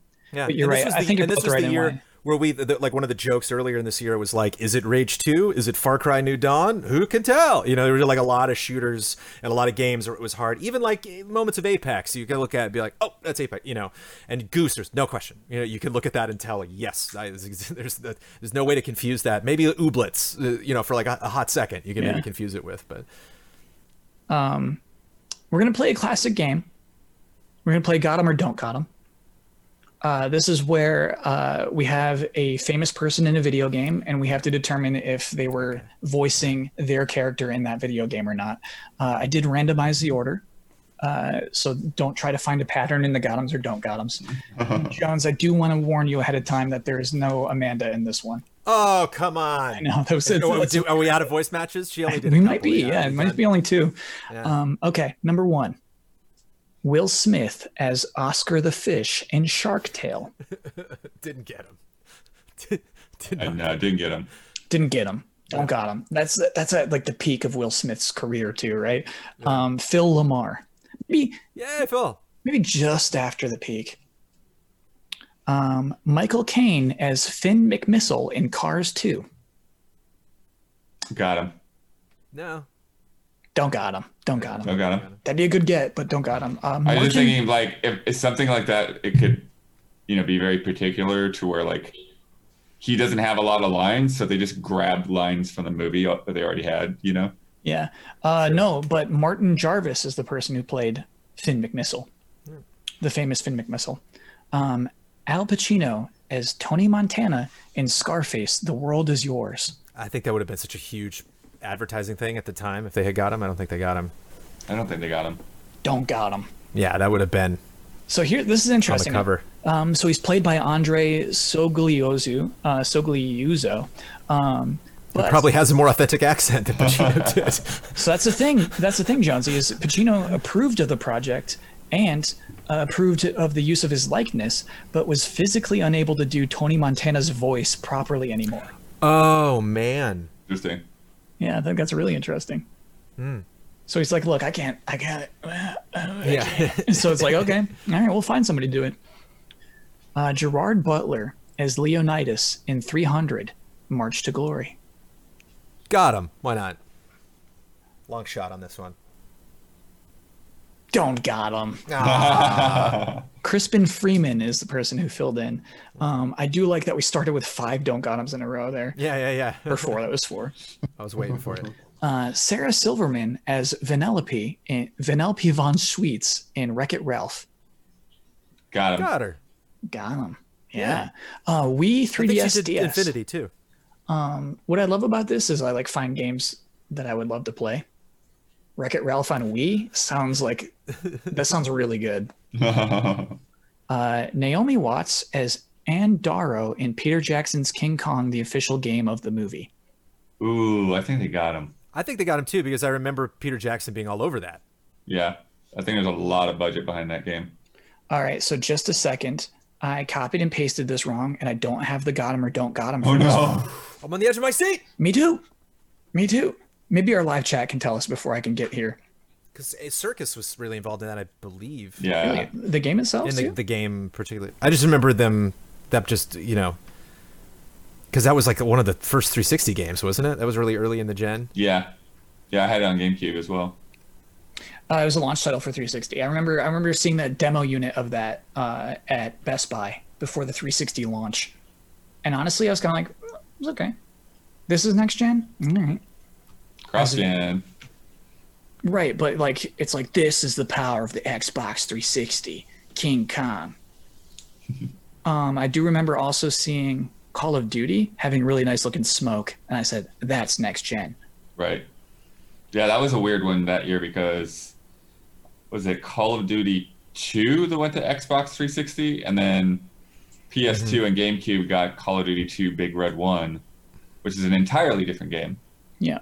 Jones, what is the live chat audience doing right now?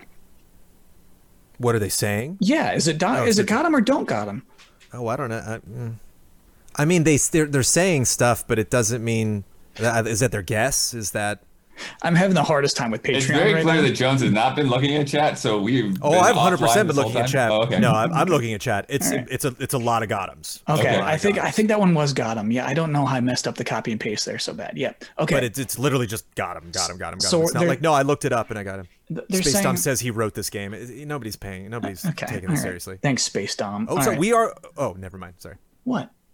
Somebody said. I thought somebody said we are googling, but they said what are we googling? Oh, okay. Sorry. What are we googling? All right, so Naomi, Naomi, Naomi Watts confirmed got him. All right, Patrick Stewart is Jean Luc Picard in Star Trek Invasion on the PS1. Got him. Wow. Why do you say that with such confidence, Jones? He's just he's just a he's a he's a very prolific voice actor. He does a lot of stuff. Got him. Yeah. Wow. Me- And he just seems like What do you think that game is like on PS1? Again, this is like, man, I gotta look that game up. Star Trek Invasion on PS1 Yeah, I don't know it. with the man himself doing his own man. That's probably so sick. Sarah Michelle Gellar as Buffy in Buffy the Vampire Slayer on Xbox. yeah. Got her. Sure. Don't got her. Don't got him. Wow. Giselle Loren filled in for Buffy. Huh. Wonder if they got anybody. Uh, Angelina Jolie as Grendel's mother in Beowulf the game.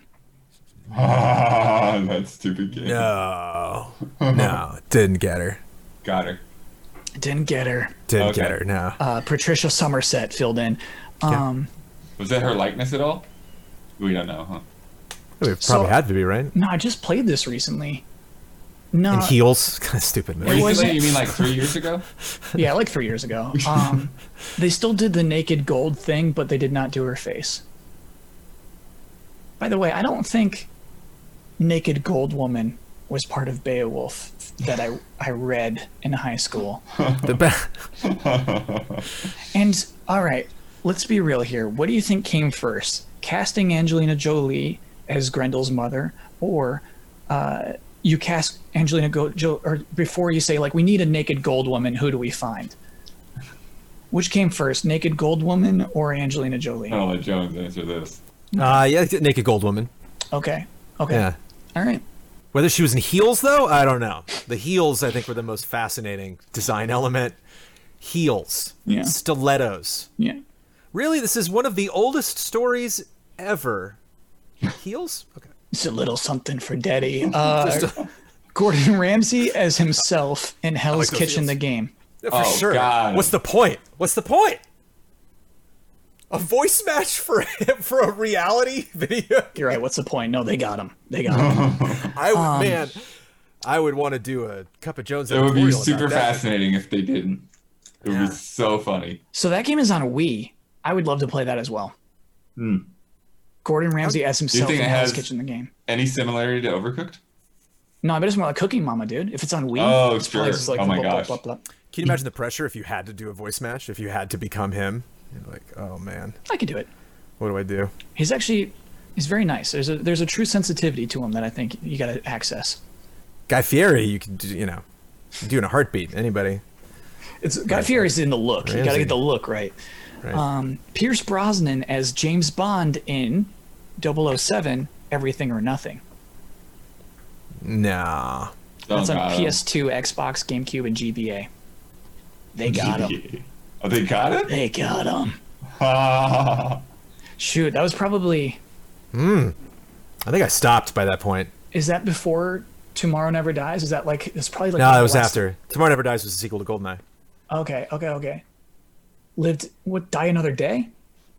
Was the last one he did. Do you think this is World before or after enough, and then? Die Another Day.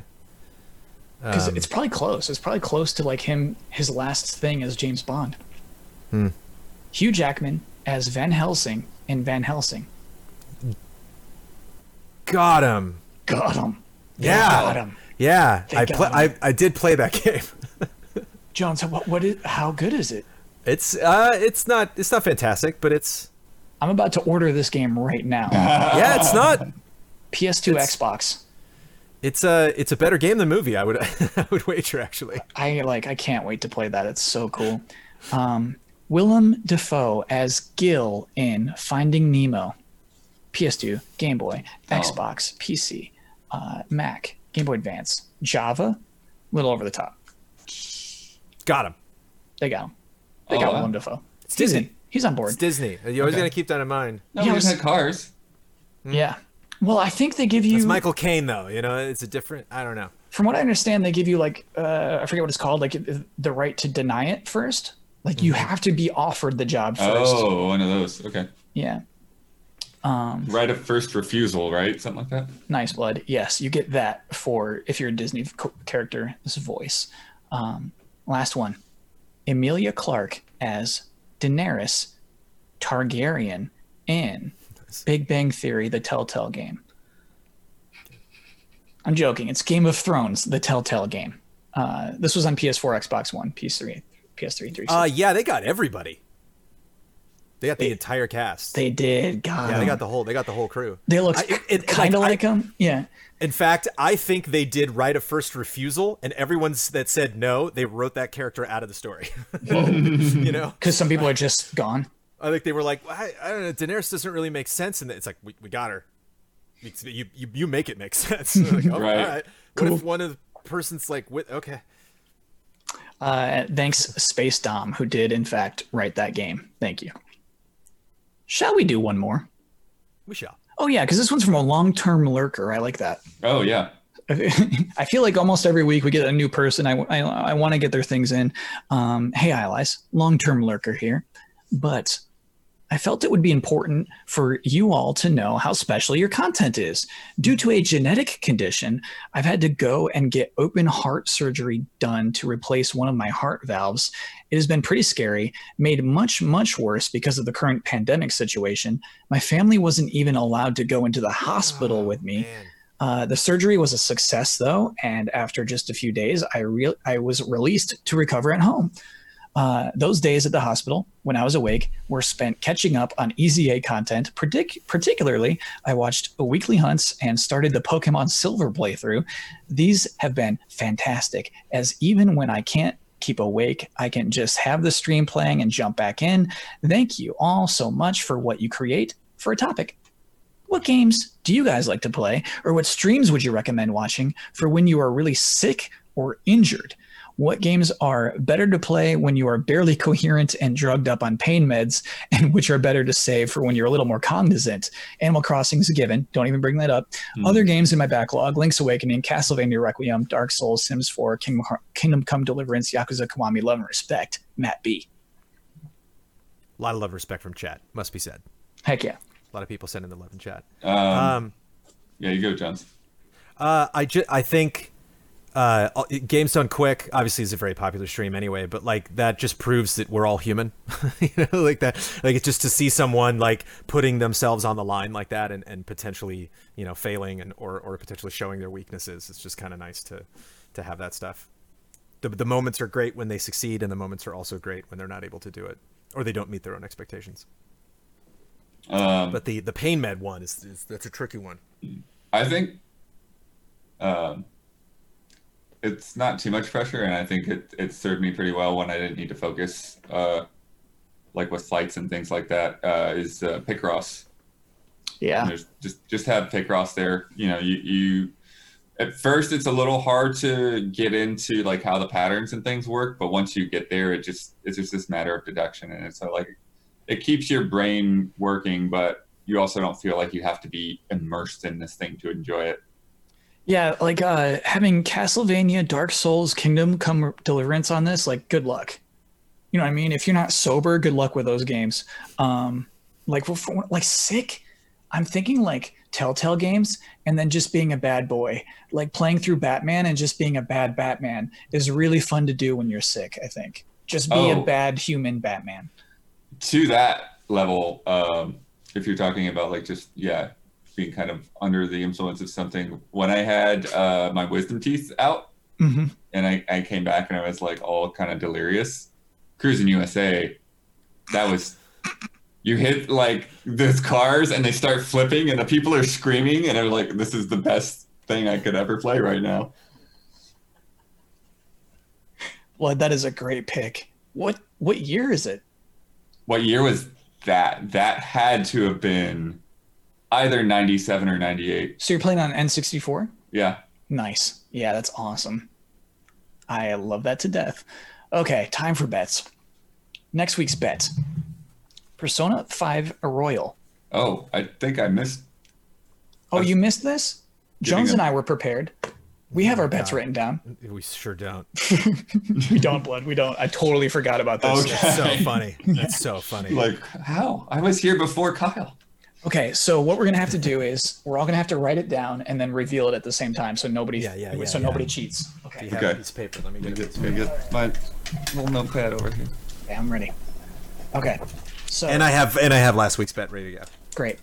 So, Persona 5 Royal will be released on March 31st, uh, which I think is two days before we're going to be recording next week's podcast.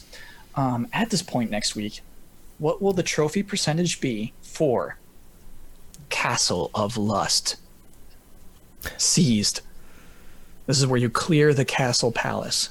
Castle of Lust seized. Not in a week, in two days. Oh, in two days. Yeah, basic. I think it's basically two days. Ooh. What will the trophy percentage be for clearing the first castle? Okay.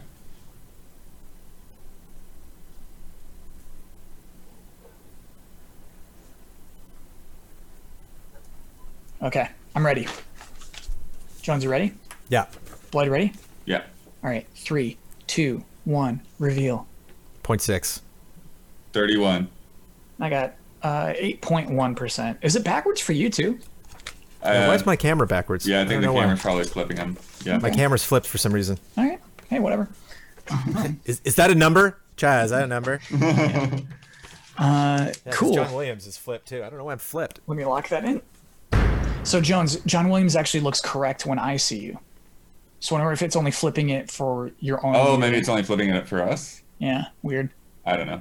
It's very weird. Yeah, because I see John Williams. I can read John Williams fine. Me too. For me, it's flipped. Oh, but Jones's view is going on to YouTube though. That's the worst. Uh, Which which? Yeah. All right. So anyway, uh, Oh, right, right. Because when we post it later, right? Half Hey, I can. Well, Brandon Jones will be flipped. I can flip myself in post. You know. Oh, you could. yeah. Nice. It's a lot of work, but yeah. Yeah, we'll see. Uh, Half-Life: Alyx releasing March 23rd. Oh, has released this week. Um, how many Steam reviews would the game have at this point next week? What did everybody bet last week, Jones? I bet 6K. Michael Huber bet 875. Michael Damiani bet 100. Kyle Bosman bet 1200, 1200, and Ian bet 1400, 1400. Ooh, that looks like a. I said 1,200, Yeah. And you, you said you had the high bet with 8K. I bet I bet 6K. Six K. Uh, that's it. Uh, the the uh, review count right now overwhelmingly positive, eleven thousand six hundred thirty six. Wow. The response to this game has been way bigger than I thought it would be. Honestly, Yeah, the reviews were just uh, crazy, crazy. I thought it had good reviews. I didn't think there were that. I didn't think VR was that strong.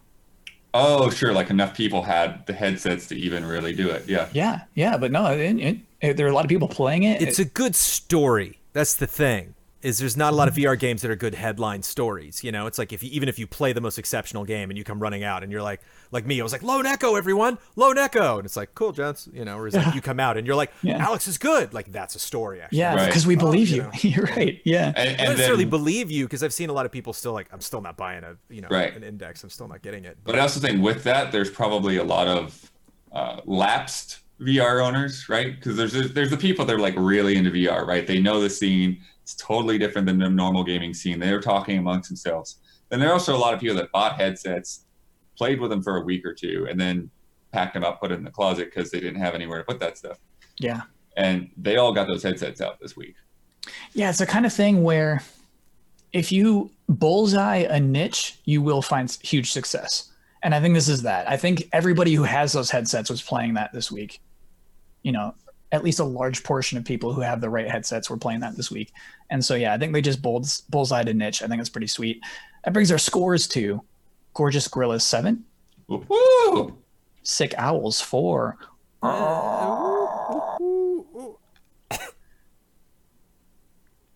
Uh, let me tell everyone about patreon.com slash easy allies that would be where you would go to uh, see what we do and it is definitely a different time to see what we do, see what we're still doing. I would say because reviews are still happening. Previews, we're finding a way. We're still doing all our podcasts. Yeah, the previews um, have been fun. Yeah, they're yeah they're pretty cool to watch actually with a split screen. I liked it. I like the the production on that. Um, so yeah, check that out. See how you can support the Easy Allies. Um, people who give one dollar or more per month uh, get the ad-free version of the podcast. Which I mean, this week's was just ad-free for everybody. Uh, that's how it works sometimes. Uh, uh, uh five dollar or more patrons uh, get the podcast two days early. They can see it on Fridays as opposed to Sundays. See it and hear it. Um, Jonesy, how about some shout outs? Shout out to El Thanis, Greg the Dark Knight Kettering, Caleb Togi Crawford, Will Schmuck, and Mr. One Luigi. Shout out. Shout out. Uh, that's pretty much it. Jonesy, you yeah, won the bet. Back, back on the board, baby. Yeah. Uh, you get the right and responsibility to share your Twitter handle with the world. You get to promote any Easy Allies video you would like to promote, and you get to sign off with your trademark sign off. Did I give you a final word too? I feel like I only said three things. Oh, I'm taking a final word. Yeah, final word. Anything you disagreed with, want to reiterate, or just popped into your head. Mm-hmm, mm-hmm, mm-hmm. What's up, everybody? You can follow me at Trailer Jones. Go watch Box Peak. Go do it. Go do it right now. There might, you know what? I say that because I know there's one of you watching. You can be listening to the podcast, you be watching the podcast. There's probably one of you on Twitch that's like, you know what? I never, you know what? You got me, Jones. I never did. I never watched it. Go watch it right now. If you need an easy way to find 10 it, episodes. because I know sometimes people have a hard time with how YouTube sorts things, whatever, even though I try to yeah. make it easy. EasyAllies.com, and then just hit that right. Control F, box peak, you'll find the playlist. Cool. Go watch it. Um, I, I want to reiterate, and I just want to say something because this is a weird podcast. It's a weird week. It's a weird world we're living in right now. And uh, I, I really I really got hit by that love and respect about that person who came out of surgery and said that we did something special for them. And uh, I feel, I feel uh, we are very lucky because we have you know uh, friends and, and, loved ones of the allies uh, that are losing their jobs because they work in retail, they work you know at restaurants, they work in bars, you know they work, and uh, a lot of people are very much having a very hard time you know trying to make ends meet. And uh, we are crowdfunded, and we are you know this this this guy down here said that he was leaving, and so our Patreon dipped a little bit, but uh, even in the wake of this financial um, uh, you know, tr- kind of trial that everyone is experiencing right now.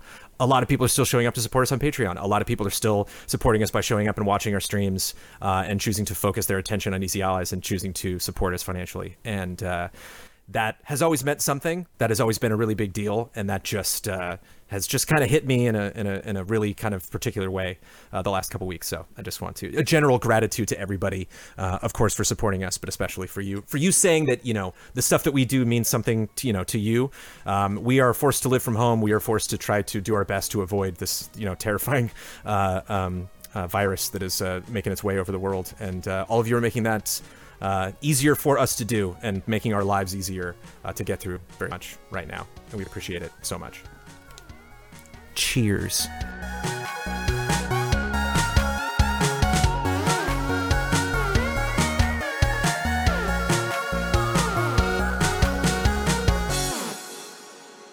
You're that black man for the whole game. Nintendo's finally making a game where you're a black man.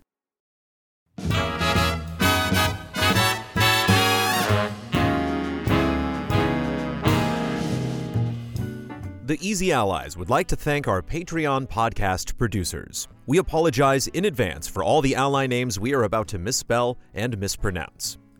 Caleb Crawford, L. Thanis, Greg the Dark Knight Kettering, Mr. One Luigi, Will Schmuck, Walker Hope, Nick, Mark Dalga, Bradley Spees, Dave Red, Richard G. Flowers, Paulo Costabel, Jake Musser, Rev Sheesh, Zachary Wingate, Jan Tyson, Sigma, Neil Bruce, Robert Stoffel, Thomas Wigginton Jr., Chum Nguyen, Discarded Digit, Ali Cat, Ethan R.C., Mick Roper, Tim O'Keefe, Damnable Nook, Andrew Reif, Happy Gaming, Miguel Rivas, Valmar, Blue Water Blue Sky, Daniel Portillo, Jose Gutierrez, Alex AI, Rob Bob Will, Beaten Down Brian, Hayden Hargraves, Matthew Pauling, G. Levin, So Shiesty, G. Ken, Gary James, The Banana Forklift Killer, Brad Lohman, Marcel Markov, Catherine Lai, Todd Yurkovic, Stephen Last, Candy Coated Thorns,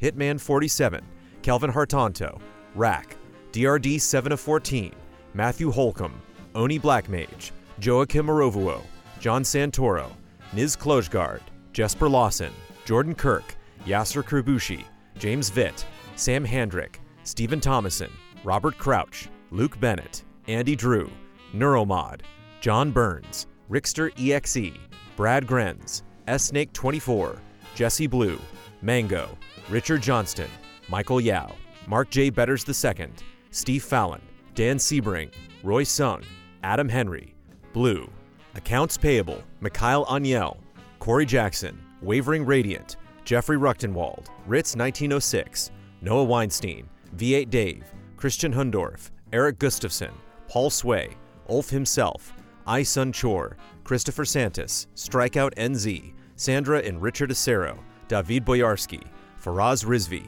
Gally Gutierrez, Travis Ing, Pete Shoemaker, Reed Johnson, Manuel Thomas, Michelle Nubb, Mikey Mizek Novak, Kim Monk Vonderlief Hagensen Peterson, Mons Anderson, Alex Monaco, Paul Bishop, Modren, Zintrax, Kurzistav Rogowski, Marco Hernandez, Daniel Wong, Zoostic, V. Kira Ray, Don Turner, Sebastian Urban, Eddie Reisner, Sebastian Trier, Adam Sharonbrock, Evan Eng, Raymond Chow, Adam, Azazel Valkyrie, Junya Motomura, Ivan Ponce, Tuttle, Bjornor Haraldsvik, Extravaganza, Joshua Vanswall, Stephen Walther, Tense George, Colin Hoylman, Barry, Cyberboa, Forrest, Eric Maynard, Chase Caldwell, Momo Rashid, Remy Loisel, Caffeine Rage, Rahiv Maharaj, Leon Keys, Chris the Pianist, Rerun, Ian Anderson, Philip Higdon, Furious Action Gamer, Nycrypt, Jai Aldiar, Robert I, Ivan Skogheim, C.S. Lewis, Ahmad Al Rashed, Bonnie and Jason Connor, Jock, Travis Miosi, Mike Calvi, Alex Glass, The Fatty Show, Neo Bear, Dan Pan 16 Wouter DeHaze, Malcolm Moschette, William Heaney, Not Jack, Mithers Strongbeard, Jana, Anthony Galvin, Ahab, Clay Roberts, Palkin Stirs and Stirs, Oragachino, Dakota Hayes, The Classiest Hobo, Misuki 211, Matt Karwoski, Liam Ahern, Jason Joint, Bunny Chen, Christopher A. Butler, Jason Shields, David Kennedy, Materia Addict, Diggles, Fabian Winkler, Arthur Henrique Chinaglia, Culinary Stud, Nuno Amaral, Magnus Rasmussen, Joel Olson, Edison S. Prada Jr., Tim Mann, Sean Rao, Haley Hill, Jay Potter, Crediar, Mauricio Fuentes, Jesse Fish, Thorfkin, Gabriel Aberg, Chad McIntosh, Zahid Hosseini Karami, Luis Ibarra, Lee Young, Alexander Zirianov, Morpheus, Brian Foster, Delisi, Sean Cornett, Santiago Carrillo, Linson Wu, General Piet, Zio VGM, Matthew Migler, Andrew Smith, Andrew Stoke, Brandon White, Christophe Fatui, Chris LaRue, A Pack of Puppies, Michael Clendenan, Wen Boshan, Hadi Ali, Aurelien Grenier, Trevor Thomas, Will Arrowwood, Michael Kozachenko, Awesome Express, Adam Lindsay, Corey Landega, Pablo Rodriguez, Timo Yeager, Alec Church, Ibrahim Sozer, Feber Gundam, Mike Hook 1, Carl Williams, Gustav Strombaum, Volker Bach, Russell Bateman, Lindsay Wells, Jason I, Christoph Packlinger, Rickard Enbaum, James Vest, Nefertiti Jenkins, Tyler Wallace, Joe Rutsky, Kyle Quintero, Jesse Vitelli, Jonathan and Amy Alconis, Quinn Riley, JC3, Jack Cullen, Logan Young, Vishal Singh, Paul Nolson, Isaac Swanson, Jameson Lapine, Max His Shame Turman, Jethrin, Breadroll Art, Matt Ford, Joey Din, Splontot, Jordan Phillips, Ryan Wagner, Matthias Clare, Spencer Stevens, Jeffrey Murillo, Kevin Camposano, Trizac, Matt Ferguson, Jake in Japan, Sam Sorensen, Vincent Foliot, Madman Kevin, Michael Baloney, Michael Pliskin, Andy Marks, Tim Stroffman, XWF Outlaw, Julius Garcia, Alex Lavanier, Gon Kef, Joel Short, Dimitri Zetas, Mazrim Tame, Ganzak 009, David, Helen Y, Jameson Anderson, Daniel Fuchs, David Halverson, Travis Gakowski, J Kim 7VK, Megadet, Bard 91, Sneaky Gato, Blake Bonsack, W Crusher, Line Crown 19, Tom Masterman, Jojo Denko, ZK, Mac Reed, Jose Carlos Madrigal, Mr. Anarchy, Thomas Blaze Fauchereau, Andreas Risberg, Krister Lundmark, Anti Ataraxia, Dreams of Caffeine, Michael Bisegli, Natavia Ross, Matthew Holmes, Alexander McEachern, Silent Consonant, Raymond Lee, Allison Burt, Trenton Robison, Lars Berger, Marcel Giroux 17 Froelich, Donley, Matthew Eden, Erdney Kutenow, Cabbage 92, Megan McDonough, Rainier Dennis Bautista, Nathaniel Austin, Ricky Cass, Tristan Howard, Glenn Olson.